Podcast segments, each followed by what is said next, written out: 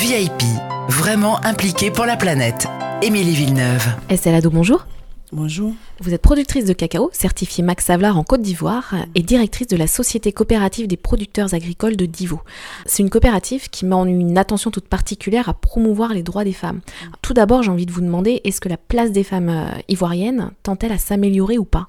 Je peux dire oui que la, place de la femme euh, ivoirienne tend à s'améliorer parce que moi, en tant que femme, je suis directrice d'une coopérative, c'est qu'avant, qui n'était pas possible parce que il y avait un peu trop de difficultés à pouvoir comprendre que la femme pouvait aussi diriger plus aisément que l'homme.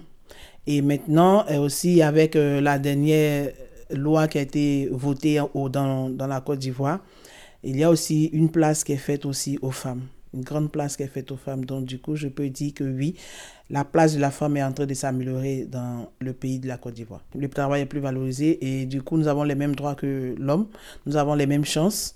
Et en entretien, lorsqu'on offre, on, poste, on poste un emploi, nous avons les mêmes droits. Nous postulons ensemble et nous avons les mêmes chances d'avoir le même boulot. Au sein de votre coopérative, comment est-ce que le commerce équitable vous permet de développer des programmes d'aide aux femmes? Euh, le commerce équitable nous permet de développer des programmes d'aide aux femmes en ce sens que avec la prime, une prime d'investissement, nous élaborons un plan de développement que, avec les besoins exprimés par tous les producteurs. Et dans les besoins, le recensement des besoins, nous tenons compte aussi des besoins de la femme. Et lorsque euh, la communauté où se trouvent les femmes exprime le besoin de faire une activité génératrice de revenus, nous, la coopérative, à travers la prime Faite nous les subventionnons. Nous leur commandons des semences et nous leur remettons qu'elles font les productions avec.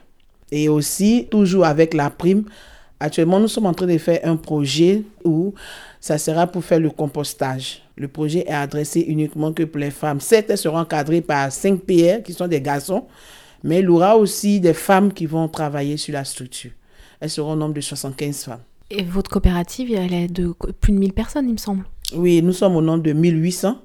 Et au sein des 1800, nous avons 92 femmes qui sont détentrices de terre et qui sont productrices de cacao. Il y a un hôpital plus une maternité où les femmes peuvent accoucher également de nuit grâce à des panneaux photovoltaïques installés sur les toits. Mhm. Quels sont vos prochains projets? Parce que vous permettez aussi à des enfants d'apprendre. Dans le compostage, c'est de pouvoir aussi recruter 50 jeunes. Et pour les enfants, c'est de pouvoir construire plus d'écoles pouvoir les scolariser parce que la place de l'enfant, c'est à l'école. Donc ce sont les enfants des gens qui travaillent au sein de la coopérative. Quand on construit une école, on ne précise pas. On a construit l'école et c'est la localité qui profite. Parce que si on doit spécifier que ce soit nos enfants seulement qui partent à l'école, on fait de la discrimination.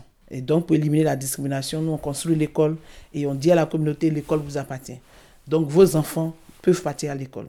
Et maintenant, pour les jeunes qui sont déscolarisés par de plus de 16 ans, eux, c'est pour pouvoir faire un métier. Donc, euh, je pense bien qu'avec le conseil d'administration, nous sommes en train de voir comment faire pour que dans ces localités où soit il y a de la menuiserie, s'ils veulent le faire, ou soit s'ils ne veulent pas être menuisier, ni maçon, ni plombier, ce qu'ils veulent faire, on va aussi les aider à le faire. Radio Néoplanète